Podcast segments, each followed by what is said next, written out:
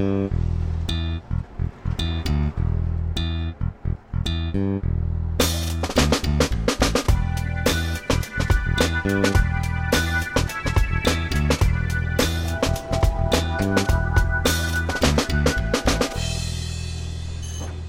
Dzisiaj powracam do tematu dworca w Olsztynie, a w zasadzie zintegrowanego centrum komunikacyjnego, chyba że już nim nie będzie, a może będzie.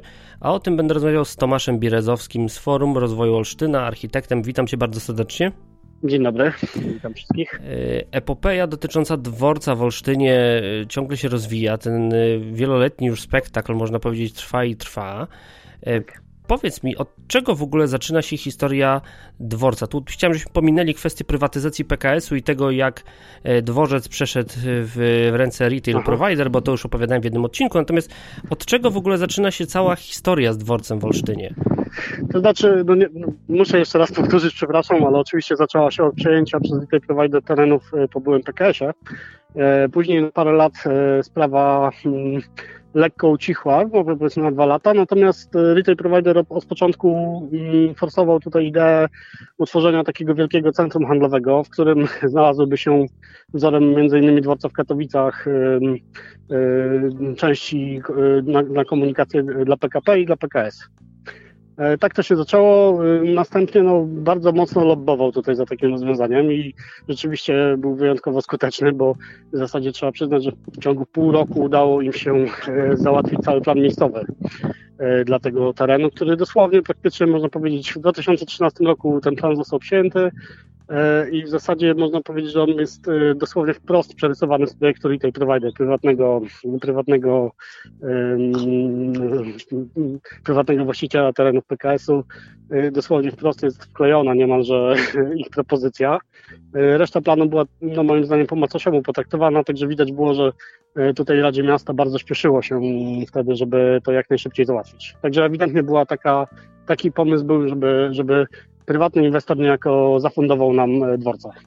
No tak, ale retail provider był tylko właścicielem części terenu, bo część terenu wciąż pozostawała w własności PKP, bo tak naprawdę mamy na tym terenie y, wspólny dworzec kolejowo-autobusowy, jeszcze ciągle ten stary, modernistyczny tak. dworzec, który łączy sobie autobusy i kolej. Jest tam też biurowiec, który jest jakby integralną częścią tego całego układu, ale retail provider ma jakby tylko dwa z trzech elementów, ponieważ kupił od przewozów regionalnych biurowiec, jeżeli dobrze pamiętam, kupili Biurowiec, część dworcową to razem znaczy, z placem. Z tym kupieniem to nie jest jeszcze takie pewne, bo prawdopodobnie kup, kupno, że tak powiem, tego budynku jest uzależnione tutaj od kolejnych e, od kolejnych jeszcze mm, spraw właśnie związanych między innymi z dogadywaniem się z PKP, więc wydaje mi się, że oni formalnie nie są jeszcze właścicielami, aczkolwiek to by trzeba było się ich, ich konkretnie spytać, jak to wygląda realnie. E, rozumiem. Natomiast właśnie jest mhm. jeszcze trzecia działka, czyli właściwy dworzec kolejowy i z tak. tego co pamiętam granica działek przebiega pomiędzy dworcem PKP i PKS, mimo że to jest jeden budynek. Tak, zgadza się. Zgadza się. Tak to było zaprojektowane przez e, Kłopockiego, Zygmunta Kłopockiego, architekta, że ten budynek no, jest, e, powiedziałbym, na tyle funkcjonalny, że do tego jest jeszcze podzielny, chociaż e, tutaj są różne zdania na ten temat, jak można właściwie podzielić jeden zintegrowany obiekt. No ale tak to prawnie zostało rozwiązane i, no, i to, była, to był jakby kolejny etap problemów całego tego kompleksu. A na czym problem, problem polegał? E, problem polegał na tym, że rozdzielenie jednego budynku na właściwie na trzech, a tak naprawdę w ogóle więcej, jeszcze więcej właścicieli, bo trzeba też powiedzieć, że na przykład ta wieża, która, jak, jak tu wspomniałeś, przed chwilą była, e, była we władaniu, e, czy jest we władaniu przewozów regionalnych, to jedno z tych pięter jest też we władaniu retail provider, więc to się wszystko przemieszało. No i zaczęły być problemy między innymi takie, że i jakby niejako każdy z tych właścicieli nawzajem się szachował, a jednocześnie blokował. E, w związku z tym jest oczywiście też problem, na przykład, który teraz powstał, czyli, w, że tak powiem, zniszczeniu tego budynku, jego rozbiórce, no bo tak naprawdę trzeba tutaj to przemyśleć w zupełnie inny sposób niż, niż jako jeden, niż jako oddzielne rzeczy i każdy z tych właścicieli musi się między, muszą się między sobą dogadać, bo nie można po prostu rozwalić jednej części bez wpływu na kolejne, na te inne. Tak? No tak. Natomiast y, to, co ostatnio się stało, to PKP pokazało swój projekt budynku dworcowego, który jakby mieści się tylko na ich działce i zupełnie pomija kwestie należące tych gruntów, które należą do retail provider. Jak no, oceniasz ten, ten projekt? To znaczy, to było w ogóle do przewidzenia, bo tak jak y, cofnijmy się jeszcze do tego planu miejscowego, rzeczywiście tak jak retail provider bardzo forsował y, tą budowę wszystkiego, że, że tak powiem, za, za nas, za, za, za państwo, czyli że on zbuduje i, i dworzec PKP i PKS, to, to mogło, że tak powiem, niektórzy mogli się na to nabrać, bym powiedział, albo raczej być może nawet to była y, prawda, chociaż y, tutaj są różne też opinie, natomiast y, generalnie to, to jeszcze się wtedy trzymało jakiegoś, no miało jakiś sens, to był rzeczywiście nadal obiekt zintegrowany w całości. Natomiast w pewnym momencie PKP ewidentnie zaczęło odchodzić tutaj trochę od, od tego pomysłu. I tak naprawdę y, nie wiemy dokładnie, dokładnie kiedy to się stało. Według y, przedstawiciela Retail Provider to się stało mniej więcej już dwa lata temu, ale teraz przez ostatni rok się tylko pogłębiło. I PKP niejako, które się mm, cały czas y, tłumaczy, że aby zbudować nowy dworzec, bo oni na siłę chcą zbudować naszym zdaniem nowy dworzec, żeby go zbudować z pieniędzy unijnych, no to musimy to zrobić przed, 2020, przed czerwcem 2022. W związku z czym no się po prostu bardzo śpieszy, bo przez wiele e, miesięcy, a właściwie lat e, nie mogło zakończyć postępowania przetargowego dotyczącego projektu, danego wyboru projektanta. Tam była też sprawa z TBA związana, także kilka tych przetargów zostało unieważnionych. W końcu wybrali bardzo drogą zresztą firmę, e, która wynajęła stosunkowo no, projektantów tutaj chodzą takie słuchy, że oni są dosyć mało doświadczeni, a nie będę się na ten temat wypowiadał, bo to nie jest w tym rzecz, ale chodzi o to, że ewidentnie tutaj mają już poślizg kolejny zresztą, tak, na, na tym projekcie, bo projekt miał być pierwotnie prezentowany w kwietniu, jest, jest e, początek lipca i dopiero teraz został zaprezentowany i tak naprawdę no, widać, że jest bardzo niedopracowany. Tak? Ten projekt jest e, zupełnie pomija wszelkie zapisy planu miejscowego. Widać, że tu kolejarze będą musieli Mm, że tak powiem, jeżeli chcą rzeczywiście iść w tym kierunku, zrobić to na bazie specustawy y, i to to już budzi bardzo poważne wątpliwości prawne. Y, do tego y, tak naprawdę grozi tym, że retail provider z kolei będzie próbował zablokować cały ten pomysł. Więc ta sprawa się ciągnie naprawdę jak serial brazylijski, ona ma ciągle jakieś dziwne odsłony. E, I naszym zdaniem, jako, jako NGO-sów, czyli tutaj Triumvirat, e, Forum Rozwoju Olsztyna, e, SARP-u i Stowarzyszenia Konserwatorów Zabytków, którzy to myśmy starali się, żeby wpisać obecny obiekt do rejestru zabytków, no uważam, że wciąż, że to było najlepsze rozwiązanie, czyli wpis do rejestru zabytków i zmuszenie PKP do wysokiej jakości renowacji oraz yy, właściciela PKS-u, czyli retail provider, do tego, żeby się dostosował jednak do istniejącego obiektu i ewentualnie dobudował tylko centrum handlowe, a nie zamieniał obiekt w pył i budował zupełnie nowy budynek. Przepraszam za trochę przedługą wypowiedź. Nic się nie stało. E, zanim wrócę do, wrócimy do tematu e, wpisu do rejestru zabytków, to może za chwilę, ale mhm ubiegłym tygodniu bodajże, lub w, tak, chyba w ubiegłym tygodniu, był artykuł w Olsztyńskiej Gazecie Wyborczej, w którym prezydent Olsztyna, Piotr Grzymowicz, pisze o e, efektach spotkania, które miało miejsce w Urzędzie Miasta i on mhm. stawia taką tezę, że retail provider nie jest zainteresowany budową czegokolwiek w tym momencie. Jakby się do tego odniósł? No ja myślę, że to prawda, e, bo retail provider, no, mamy sytuację taką, jaka była przez ostatnie miesiące, czyli pandemia. Ewidentny jest odwrót od centrów handlowych. I uważam, że retail provider, e, tak naprawdę ta sprawa już e, wcześniej, jeszcze przed, przed pandemią była, mm, była już mocno naciągana, jeżeli chodzi o budowę centrum handlowego, bo oni mieli do, jakiego, do jakiegoś momentu inwestora z Austrii, który był zainteresowany rzeczywiście budową, bo sama retail, samo retail provider nie jest specjalistą od budowy jakichś wielkich centrów handlowych. Oni raczej chcieli mieć tutaj inwestora strategicznego, tak, nabyć z zewnątrz. No i e, ten inwestor z Austrii w, pewnym momencie się wycofał. Oni kupili e, budynek Warsaw Spire w centrum, e, no powiedzmy prawie, że w centrum Warszawy na Woli. I od tego momentu widać, że retail provider nie mógł znaleźć kolejnych inwestorów. Bardzo trudno było im to zrobić. W związku z tym tak naprawdę już wtedy jakby ich działania nagle troszeczkę się spowolniły. No i pandemia moim zdaniem tutaj tę sprawę wręcz dobiła. No, ewidentnie tutaj nie zależy, bo też ich działania są bardzo powolne, na przykład sama kwestia mm, wniosku o rozbiórkę, no on wielokrotnie był oddalany przez miasto, które, jak przypominam, miasto jest wręcz zainteresowane zniszczeniem obiektu, bo to mm, pan Grzymowicz, e, prezydent Olsztyna wielokrotnie podkreślał, że on po prostu chce mieć nowy dworzec, mm, a e, miasto cały czas im odsyła te wnioski do poprawy, więc e, to wygląda, ta prokrastynacja wygląda troszeczkę celowo już moim zdaniem. Także jest bardzo możliwe, że retail provider nigdy nic tam tak naprawdę nie wybuduje. Jasne. I zostaniemy, zostaniemy z pustym polem bez dworca, i na dodatek jeszcze z dziwnym, z dziwnym budynkiem zaprojektowanym przez PKP na kolanie, bo to inaczej tego nie można nazwać.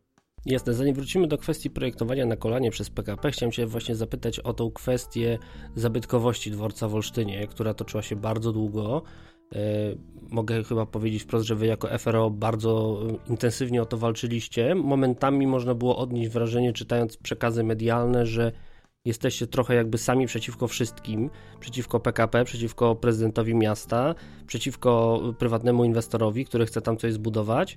Y, jak to wygląda z Twojej perspektywy, y, jeżeli chodzi o samą kwestię walki o ten zabytek? Czy to y, jest skórka warta wyprawki? Dziękuję za to pytanie, bo to dosyć ważna sprawa na przyszłość też dla innych osób, które będą chciały i zastanawiały się nad tym, czy ratować e, architekturę modernistyczną, no bo jest to trudna architektura, powiedzmy sobie szczerze, wielu ludzi jakby jej nie rozumie. E, jest to jakby nowy, nowy element e, spuścizny mm, obejmowanej ochroną konserwatorską.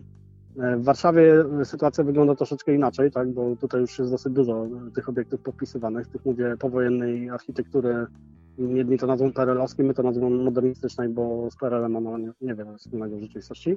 E, no i tak, to jest, jest rzeczywiście problem społeczny, bo po pierwsze mieliśmy problem i to duży z pozyskaniem tutaj takich otwartych sprzymierzeńców. No po drugie, retail provider jako spółka prywatna no, ma olbrzymie możliwości finansowe, więc może tutaj e, powiedzmy wpływać na, na niektóre media czy właśnie chociażby na Radę Miasta albo na prezydenta. Nie mówię tutaj o absolutnie niczego nie sugeruję, ale y, powiedzmy sobie szczerze, no, wielki biznes jest częściej słuchany przez naszych polityków niż y, racje społeczne. Tak? E, więc y, to był problem, bo rzeczywiście mm, był przeciwko nam i prezydent, i Rada Miasta, zarząd województwa, wojewoda, czyli rząd w tym wypadku, retail provider, no i powiedzmy sobie szczerze, też większość mieszkańców, która jakby nie widziała tutaj nie widziała możliwości ratunku tego obiektu, tak? Myśmy wykonali, moim zdaniem, no, dużą pracę, e, starając się wytłumaczyć, e, dlaczego my tak się zachowujemy, że uważamy, że wszystkie rozwiązania w obecnym stanie prawnym, w tej strukturze, jaką proponuje jakby PKP i Provider, będą gorsze. E, i to pod względem funkcjonalnym, e, przede wszystkim funkcjonalnym, tak?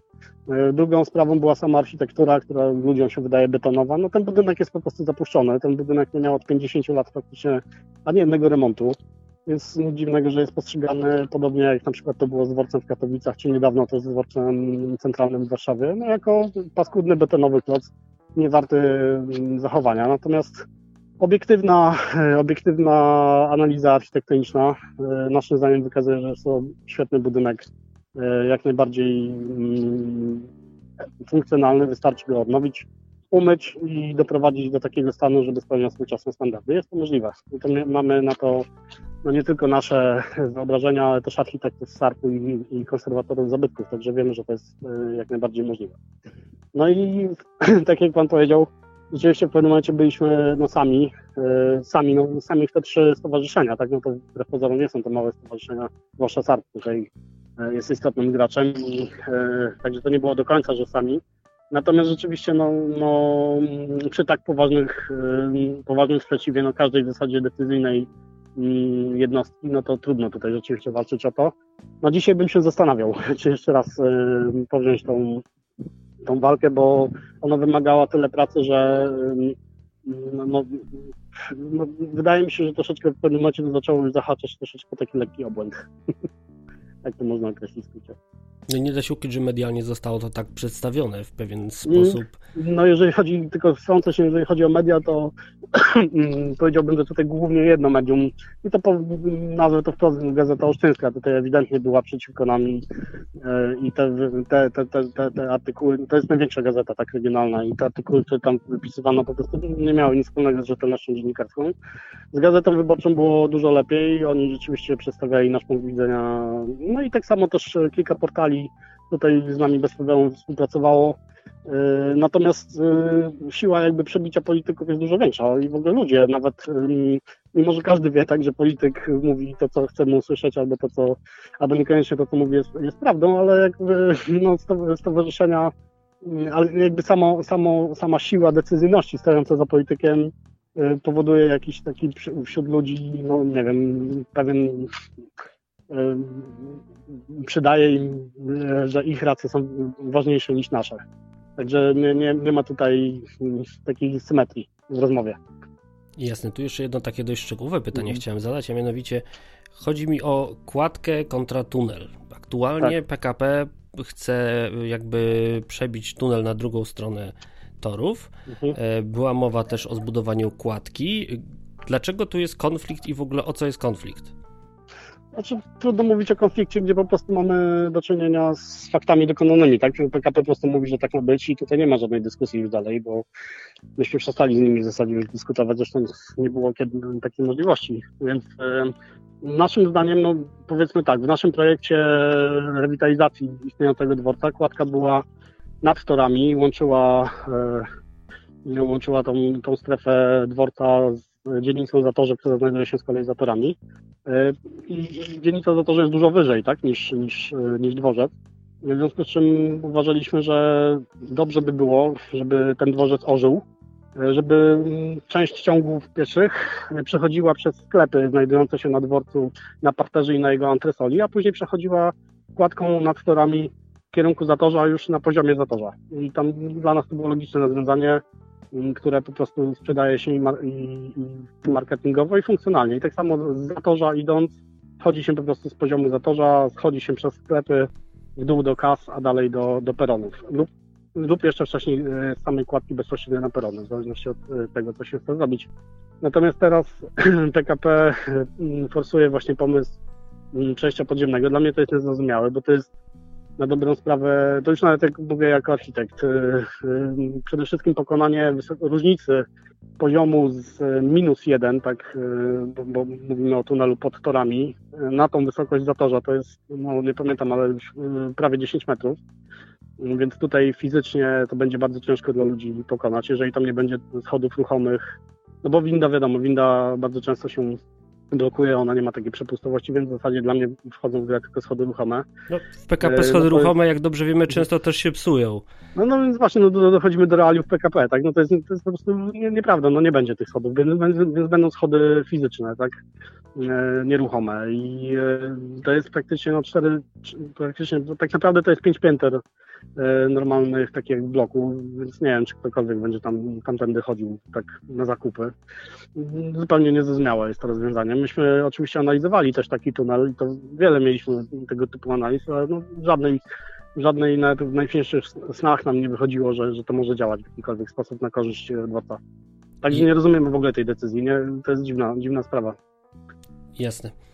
Mhm. Spójrzmy natomiast na to, jak można by dworzec w Olsztynie, czy to zintegrowane centrum komunikacyjne, które prawdopodobnie nigdy nie powstanie, jak mhm. to włączyć w istniejący jakby układ komunikacyjny, w którym mamy lokalne autobusy, jest olsztyński tramwaj, jak to wszystko połączyć w ramach tego dworca, który ma być, w ramach tego dworca, który jest, a mógłby być, mhm. Jak, to można, to, jak którym, można to scalić? mówisz teraz y, w projekcie, bo, bo ostatecznie bo o tym, co PKP proponuje, tak? Spójrzmy na razie na to, co mhm. jest najbardziej realne, czyli projekt PKP kontra obecny dworzec, tak. który obecnie istnieje. Czy przy, przy, jego ewentualną rewitalizacji oczywiście. No, jak można skomunikować y, istniejące środki komunikacji, tak, że dojazd transportem mhm. indywidualnym, oczywiście może jeszcze jakiś transport rowerowy, jak można to wszystko skleić z tym dworcem, który jest teraz i z tym, który być może powstanie według projektu PKP? No to tak, wątków oczywiście takich wcześniej było wspomniane jest tu wiele, to jest jeden właśnie z nich. Zaczęło się od tego, że E, no, już o, o ile mnie pamięć nie myli, około pięciu lat temu zaczęły być prowadzone prace nad, e, przez miasto, tak, przez miasto e, Piotra, prezydenta Piotra Grzymowicza, budowy takiego zintegrowanego centrum przesiadkowego. Od strony miasta to było właśnie przeciągnięcie nowej linii tramwajowej, która tam się pojawiła, bo jak Państwo wiedzą, w Olsztynie po, po 50 latach pojawiły się tramwaje z powrotem. Jest to jedyne takie polskie miasto, gdzie się to udało. I tutaj mm, naprawdę plus. Natomiast przy realizacji tej linii tramwajowej no myśmy podnosili też jako organizacje społeczne, że ta linia tramwajowa jak najbliżej dworca powinna przebiegać, żeby to było wygodne, czyli tak jak jest teraz, czyli przystanek autobusowy bezpośrednio jest przy dworcu. Z peronów się chodzi praktycznie 20 metrów odległości jest od pierwszego peronu do, do przystanku. I tak samo uważaliśmy, że ta linia tramwajowa powinna biec jak najbliżej. No niestety nie udało się to, to bo najwyraźniej tutaj Piotr miał inne plany w tym wypadku. Ta linia tramwajowa jest dosyć w tej chwili daleko, bo około 85 metrów, więcej zależy jak się liczy, ale to są takie liczby. No także to już jest pierwsza przeszkoda dla, dla podróżnych. E, natomiast e, sama zajezdnia tramwajowa, znaczy przepraszam, autobusowa, autobusy nadal dzisiaj mogą podjeżdżać pod dworzec istniejący i one podjeżdżają bezpośrednio pod, pod ten dworzec. Także, mm, znaczy mogą podjeżdżać, o tak, bo w tej chwili też to przesunięto. Natomiast, natomiast można powrócić też do tamtej formy. To była idealna, optymalna wersja dla, dla podróżnych. Oni po prostu wychodzą z, e, z peronu. Załóżmy, że zjeżdżają zmodernizowanymi oczywiście schodami czy windami w dół do tunelu wychodzą albo w hali głównej, albo w tym wyjściu, które jest częściowo też na placu i w zasadzie są już na przystanku. Tak? No to, to logiczne. Natomiast w momencie, kiedy właśnie miasto się za to zabrało, to te przystanki zostały oddalone. I teraz, jeżeli mówimy o projekcie PKP pokazanym właśnie tydzień temu, no to tam jest takie rozwiązanie, że z tych przystanków bezpośrednio wchodzi się E, niejako z poziomu przystanku wchodzi się pod dworzec na minus jeden. Taką długą, długą rampą, ona ma 85 metrów właśnie mniej więcej, chociaż to jest też e, naciągane, czy to rzeczywiście jest w ogóle zgodne z prawem, bo jak my liczymy, to tam średnio to wychodzi, jeżeli chodzi o pochyły, prze, przechyły. No ale załóżmy, że architekci sobie z tym poradzą, więc e, oni wchodzą od razu na minus jeden, zupełnie pomijają halę na, na parterze i na, na na pierwszym piętrze, więc też nie wiemy po co w ogóle projekcie PKP te, te przestrzenie są, bo one rzeczywiście w tym momencie będą puste. No i jest, jest to tak, jak powiedziałbym, zlewnia, tak w dół schodząca tych ludzi. To jest rzeczywiście wygodne w momencie, kiedy się wysiada z budynku, y, z, z tramwaju czy z przystanku i idzie bezpośrednio wprost tunelem na peronę. To pod tym względem to jest plus, natomiast y, minusów ma mm, przede wszystkim tyle, znaczy największym minusem jest taki, że to się tworzy kanion y, w tym placu, i ja się nie dziwię firmie retail provider, która tutaj jest bardzo przeciw, przeciwna temu rozwiązaniu, bo oni po prostu tym kanionem, PKP tym kanionem odgradza e, centrum handlowe od reszty miasta.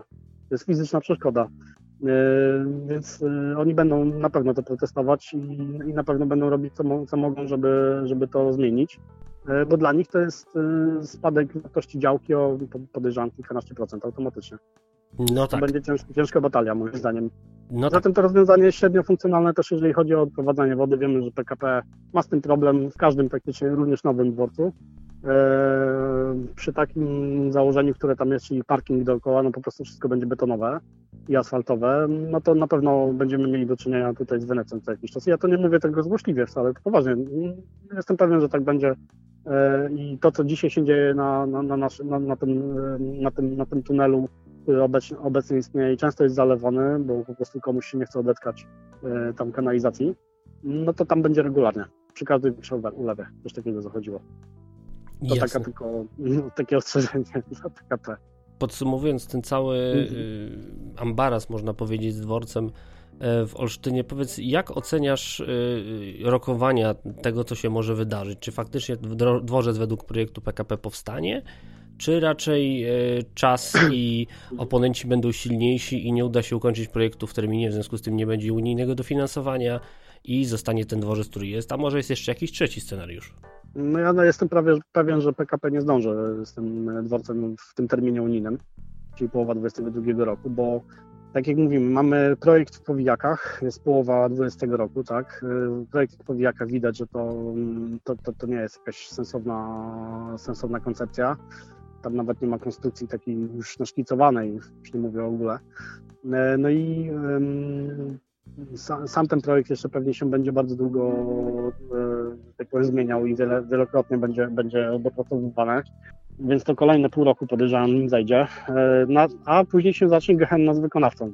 Wykonawca w tym wypadku e, startujący do przetargu na wykonanie tego dworca będą wiedzieli w jakiej sytuacji jest PKP, więc te ceny e, za wykonanie będą automatycznie zawyżone moim zdaniem, to wielokrotnie. Zresztą już sam, sama, sam projekt to już e, jest rekordowa właściwie wartość, bo to jest ponad 8 milionów za projekt e, małego dworca i e, przebudowy układu torowego. No to moim zdaniem to jest bardzo wysoka cena.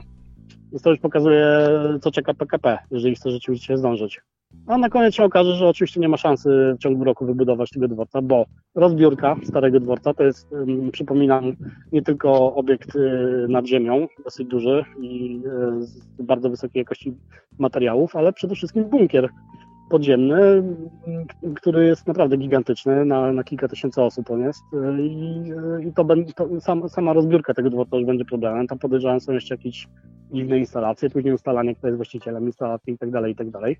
No i wybór, tak jak mówię, wybór, wybór naj, największy problem to oczywiście wybór wykonawcy. Tak, tu będą w ogóle pytania, odwołania, będą się o to kłócić, nie wiem, pewnie rok, no to nie można tego wybudować w pół roku, więc y, matematyka pokazuje, że to jest po prostu niemożliwe, zwłaszcza, że na PKP wiemy, no, jakie ma y, przesunięcia we wszystkich właściwie swoich projektach. PKP PLK zdaje się na 340 prowadzonych projektów 100% jest przesunięty w czasie z jakiegoś powodu, więc no, niemożliwe, żeby to powstało w tym, w tym czasie, o którym mówi PKP. To jest, to jest z mojego punktu widzenia pewnik. Natomiast to, jak to się skończy, no trudno powiedzieć e, ostatecznie. Może być nawet tak, że skończy się rozbiórką e, budynku, a później wieloletnim jakimś sporem, e, gdzie po prostu pasażerowie będą stali na, na, na, na polu, tak jak to jest chyba w Tomaszowie Mazowieckim, tak? Była taka sytuacja. Nie, nie w Tomaszowie. No dobrze. Dopiszę Nowy Dwór Mazowiecki, o tym też było w moim podcaście, byliśmy tam z Karolem Tramerem, został rozebrany dworzec z Nowym Dworze Mazowieckim, też o, właśnie, właśnie Nowy Dwór Mazowiecki, e, wspólna tak. konstrukcja PKP, PKS i od wielu no. lat dworca tam nie ma. Nie ma, to to właśnie jest ta sytuacja, to moim zdaniem poważnie grozi Olsztynowi, coś takiego. Także to jest oczywiście chyba no, najbardziej czarny oczywiście scenariusz ze wszystkich. E, też uważam, że są niskie, niskie jest prawdopodobieństwo realnego, realnej budowy tego centrum handlowego na, na dzień dzisiejszy. To oczywiście się zmienia dynamicznie ta, ta sprawa, ale, ale na dzień dzisiejszy to wygląda słabo, więc no ogólnie rzecz biorąc, gdybym był decydentem PKP, nie miałbym żadnych wątpliwości co do sensu. Natomiast my, my mamy jeden problem poważny, jeżeli chodzi, chodzi tutaj o stowarzyszenia. Niestety Ministerstwo e, Kultury niedawno e, już ostatecznie e, uniemożliwiło wpisu do rejestru zabytków Wyworta. Tam się właściwie pozbyli tej, tej możliwości. Także tutaj trudno też sobie wyobrazić, żeby ta ścieżka kiedykolwiek jeszcze wróciła, no bo nie, nie wiem pod jakim pretekstem by miało być, no to, to troszeczkę byłby taki blamasz dla samego ministerstwa, więc chyba sprawa wpisu do rejestru no, to też na dzień dzisiejszy wygląda, że jest niemożliwa.